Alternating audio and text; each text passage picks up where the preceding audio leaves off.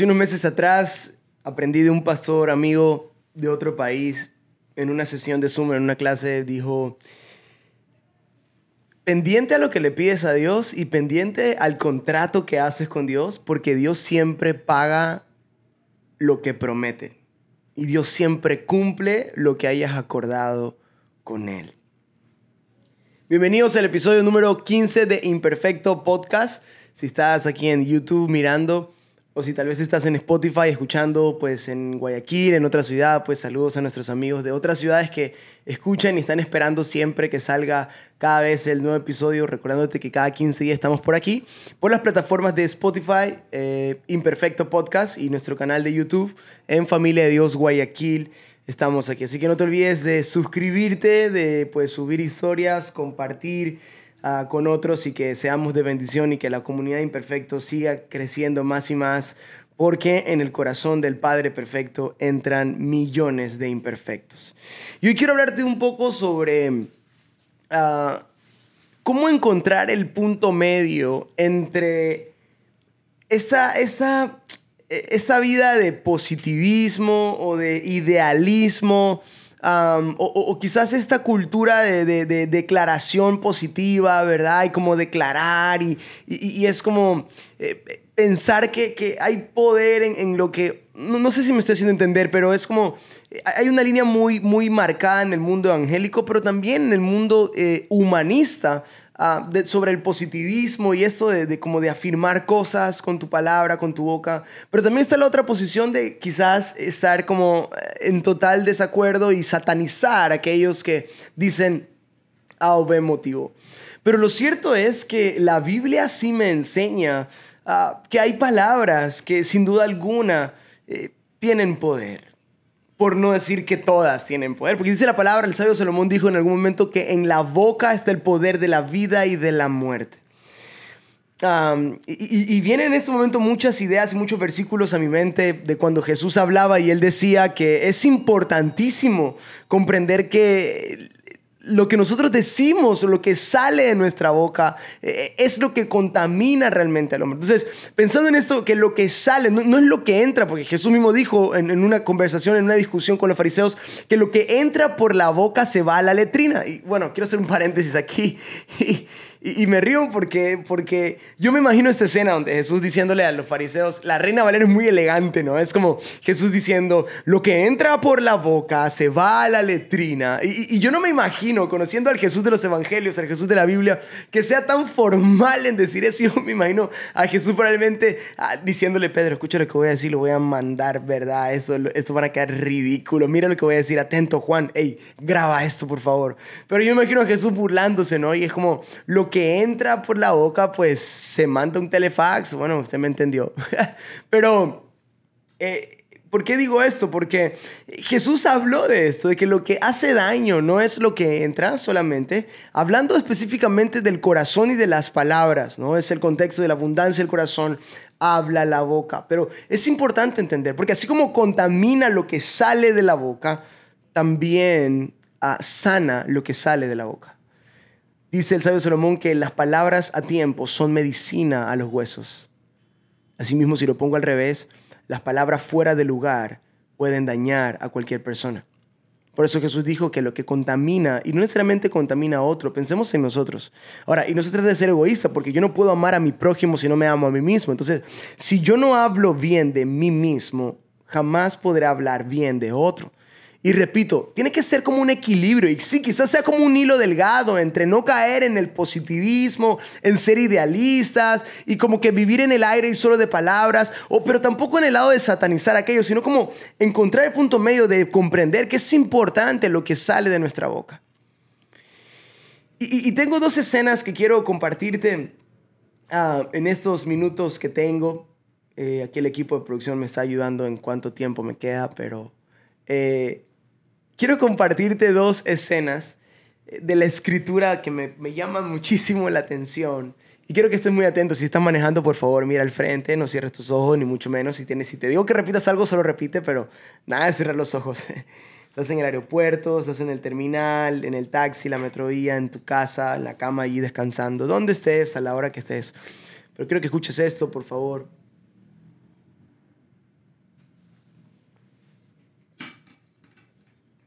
Es importante agradecer a Dios en todo momento. Yo creo que nos hemos acostumbrado tanto a quejarnos como seres humanos. Bueno, la verdad es que los cristianos a veces se quejan más que los no cristianos. Perdón por eso, pero es una realidad. Eh, como pastor cristiano que soy, he decidido tener muchos amigos no cristianos, porque creo que si la luz se apartara de la oscuridad, ¿quién los va a alumbrar? Pero también como para aprender la conducta extraña y rara de los cristianos. Y a veces el cristiano se queja mucho más que el no cristiano. Y, yo me ponía a pensar en esto justo en el programa que estamos saliendo cada 15 días en RTS. Hablamos sobre esto y yo digo, wow, qué importante estos temas de tratar. ¿Qué pasaría? ¿Cómo sería nuestra vida si agradeciéramos más día a día y nos quejáramos menos? ¿Cómo sería nuestra vida? Si lo primero a levantarnos es decir, ay, otra vez trabajar. Si tal vez dijéramos, wow, gracias Señor por el trabajo. Pastor, porque usted no sabe qué duro es el trabajo. Grábate. Duro no es trabajar. No tener trabajo. Eso es duro realmente. Entonces, ¿qué tal si agradecemos mucho más? Ay, otra vez esta señora molestándome que vaya a desayunar. Otra vez esta esposa mía pidiéndome aquello. Pues, ¿qué tal si agradeciéramos porque tenemos una, una esposa, una madre, un hijo, un padre, una novia, aunque a veces tóxica, pero novia. Ah, pero, ¿qué tal si agradeciéramos mucho más de quejarnos?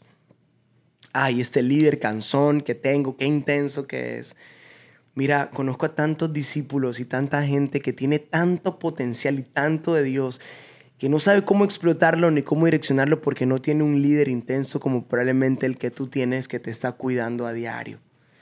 Pero, ¿qué tal si empezamos a agradecer? Y hay una escena en la escritura de los diez leprosos, y me fascina esta. Dice la palabra que fueron diez leprosos que fueron a buscar sanidad con Jesús y Jesús los sanó a los diez. Tú sabes la historia, no la voy a leer toda, pero no la voy a contar toda, pero dice la palabra que de los diez solo uno regresó a agradecer. Y qué interesante porque los diez fueron sanos. Y Jesús le dice, pero ¿cómo es eso? Si los diez fueron sanos, ¿por qué solo uno regresó?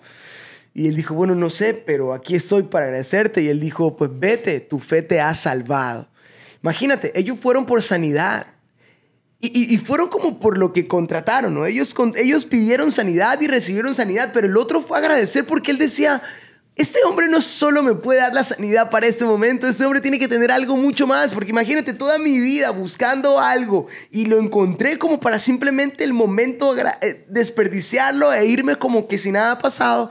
¡Wow! ¿Qué, qué, qué? este hombre entendió que detrás del milagro hay alguien más grande que el milagro y es el autor del milagro. Y por eso que este hombre regresó y dijo, gracias. Y, y, como el autor del milagro es más grande que el milagro, pues asimismo jamás la acción de agradecer va a ser más grande que la acción de ser recíproca a esa gratitud. Es por eso que Jesús le dijo, vete, eres salvo. Este hombre vino por, por sanidad, pero salió con salvación y sanidad. En otras palabras, y lo repetí y lo repetí las veces que sea necesaria. Porque es importante comprender que alguien, alguien que vive agradecido es siempre, siempre, siempre doblemente bendecido. Este leproso no solo salió sano, sino que salió sano y salvo. Los otros nueve leprosos solo salieron sanos. Probablemente se volvieron a contagiar o probablemente murieron sanos, pero no se salvaron porque no agradecieron. Así que, ¿qué tal si en tu búsqueda de sanidad Dios quiere salvarte y no solo sanarte? ¿Y qué tal si en la actitud de gratitud encuentras la salvación tu alma está necesitando. Porque probablemente tu cuerpo necesite sanidad en estos momentos. Probablemente tus finanzas necesiten sanidad en este momento. Probablemente tu matrimonio necesite sanidad en este momento. Pero Dios puede sanar un momento de finanzas, Dios puede sanar un momento matrimonial, Dios puede sanar tu cuerpo, pero Dios no solo quiere sanarte, Dios quiere salvarte. ¿Y qué tal si la salvación que está necesitando tu vida está escondida en la gratitud que debe salir de tu corazón y de tu boca? Porque listo, sales de un bache financiero. Gracias Señor por ese milagro. Pasan dos meses y vuelves a caer en un bache financiero. Y vas a vivir pidiendo milagros. ¿Qué tal si pides salvación? Y la gratitud esconde salvación. Y la otra, la, otra, la otra escena que te quiero compartir o te quiero contar, esta me fascina, es la de, la de David y Goliat. ¿Sabes? Hay guerras que se ganan con las palabras, y no con los puños. Hay guerras que se ganan no con la fuerza ni con los recursos. Hay guerras que se ganan con las palabras. Y David supo hablar bien, primero de de, donde él venía, que era su Dios, el Dios de Israel, a quien has provocado, incircunciso filisteo. Pero también dijo, pues Dios ha estado conmigo y yo he vencido leones, osos y he hecho tantas cosas como, ¿cómo no voy a poder contigo?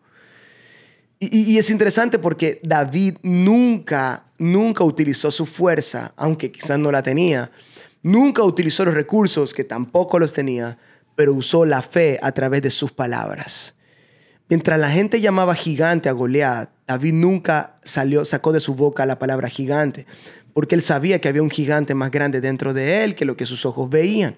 Y es por eso que las palabras son importantes en una guerra. Repito, no tiene que ver con una vida idealista, no tiene que ver con una vida de positivismo, sino con una vida que entienda que hay poder, en la boca está el poder de la vida y de la muerte. Y, y es importante recordar que en nuestra boca hay milagros, que en nuestra boca hay poder para levantar a un muerto, pero también para enterrar a un herido.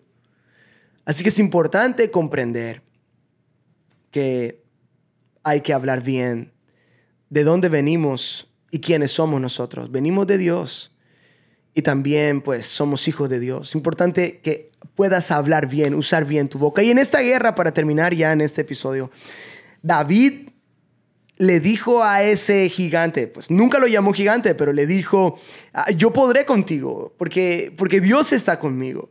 Y, tomó unas piedras y, y mira, el, el gigante dijo, ¿qué soy yo acaso perro? David nunca lo llamó perro, pero a causa de la actitud correcta y de las palabras correctas, el gigante se sintió un perro al lado del enano David. Porque por más que la situación sea gigante, tus palabras tienen el poder de minimizar a la gigante circunstancia. ¿Por qué? Porque eres positivo, porque eres idealista, porque eres soñador en lo absoluto, sino porque sabes que si Dios creó el universo con una palabra, asimismo una palabra que venga desde la fe en Dios puede también destruir un universo o construir un universo en medio de un caos. Así que, querido amigo que me escuchas imperfecto, aprende a hablar bien. Aprende a hablar bien de Dios, de ti mismo y de la gente que te rodea. Dos consejos. Agradece y habla bien. No dejes de hablar bien nunca. No dejes de hablar bien nunca. Eh, pues tengo muchos testimonios que contarte, chistosos muchos de ellos, pero ah, yo pues con este testimonio puedo terminar orando. Em, estábamos con mi esposa pues queriendo obtener algo, comprar algo. Y dijimos, ¿sabes qué? Pues mi amor, pues metámonos una deuda de pues tanto tiempo y, que dos años, tres años para adquirir algo uh, importante, una necesidad. No es un lujo realmente, es una necesidad, algo necesario para nuestra casa, para nuestra familia. Y dijimos, ¿sabes qué? No vamos a endeudar tres años. Y yo le dije a mi esposa, sabes que mi amor, en dos años salimos de esta deuda. Yo, yo, yo por fe, yo quiero declarar en fe que en dos años salimos de esta deuda. Y, y por cierto, lo hago no porque me lo contaron, me lo dijeron, llevo ya meses de meses, quizás un par de años, que literalmente se cumple lo que uno declara con su boca en fe. No, pues si yo te contara, tendría, que tener un episodio entero de testimonios de esto. Pero dijimos, bueno, en dos años y bueno, sí, está bien. No te alargo la historia. Eh, yo regresé de un viaje que fue a predicar a México y, llegando una persona me dijo, ¿sabes qué, pastor? Sentí de parte de Dios de entregarte esta cantidad de dinero. Ah, y, y, yo pues fui a pagar la deuda y eso alcanzó para cubrir la mitad de un año. Entonces después yo le dije a mi esposa, mi amor, si nosotros hubiéramos dicho que en un año salíamos de la deuda, yo te aseguro que esa ofrenda alcanzaba para cubrir un año o dos años enteros. ¿A dónde voy con todo esto? Tú tienes que hacer muy bien el acuerdo con Dios, porque si tú le dices algo a Dios en fe, el Señor actuará. ¿Y de dónde sacas esto, Pastor Josué? ¿De dónde sacas esto, Josué?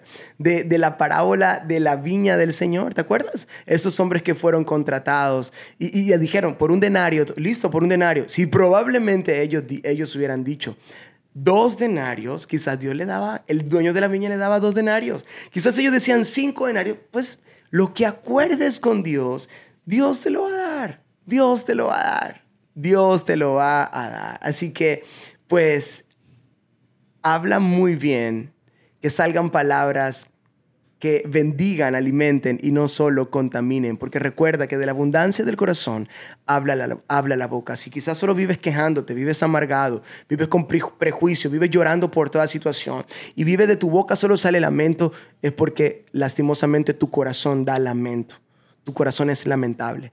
Pero si de tu boca sale, pues vamos a darle para adelante, creemos en Dios y, y, pues y vas y, y, te propones y sale de tu boca, ¿verdad? El deseo de, de, de, avanzar, de bendecir a otros, de prosperar en tu familia y avanzar, pues el Señor lo va a hacer, porque de la abundancia del corazón habla la boca. Señor, te doy gracias en este día por este tiempo, Señor, de episodio de Imperfecto Podcast número 15. Dios, te pido que aquellos que escucharon este episodio puedan salir con un hambre, Señor, con un deseo de poder hablar bien, recordando que aquel que habla bien de su futuro empieza a disfrutar muy bien su presente, tal cual como el rey David decía, Padre, que tú en medio de que nos pastorearás, que nada nos faltará, que que nos bendecirás y que nos ayudarás. Y todo en futuro también el rey David dijo, aderezas en el presente, hoy en el presente, aderezas mesa delante de mí en presencia de mis angustias, de mis angustiadores. Padre, recuérdanos que aquel que habla bien de su presente disfrutará Ah, de su futuro, aquel que habla bien y sale bien de su boca, sale vida, sale poder, sale fe de su boca, así será. Ayúdanos a ser agradecidos para disfrutar de la doble porción de bendición que tienes para nosotros en el nombre de Jesús. Amén y amén. Muchas gracias amigos, esto fue Imperfecto Podcast, episodio número 15. Nos vemos en 15 días más para el episodio 16. Bendiciones.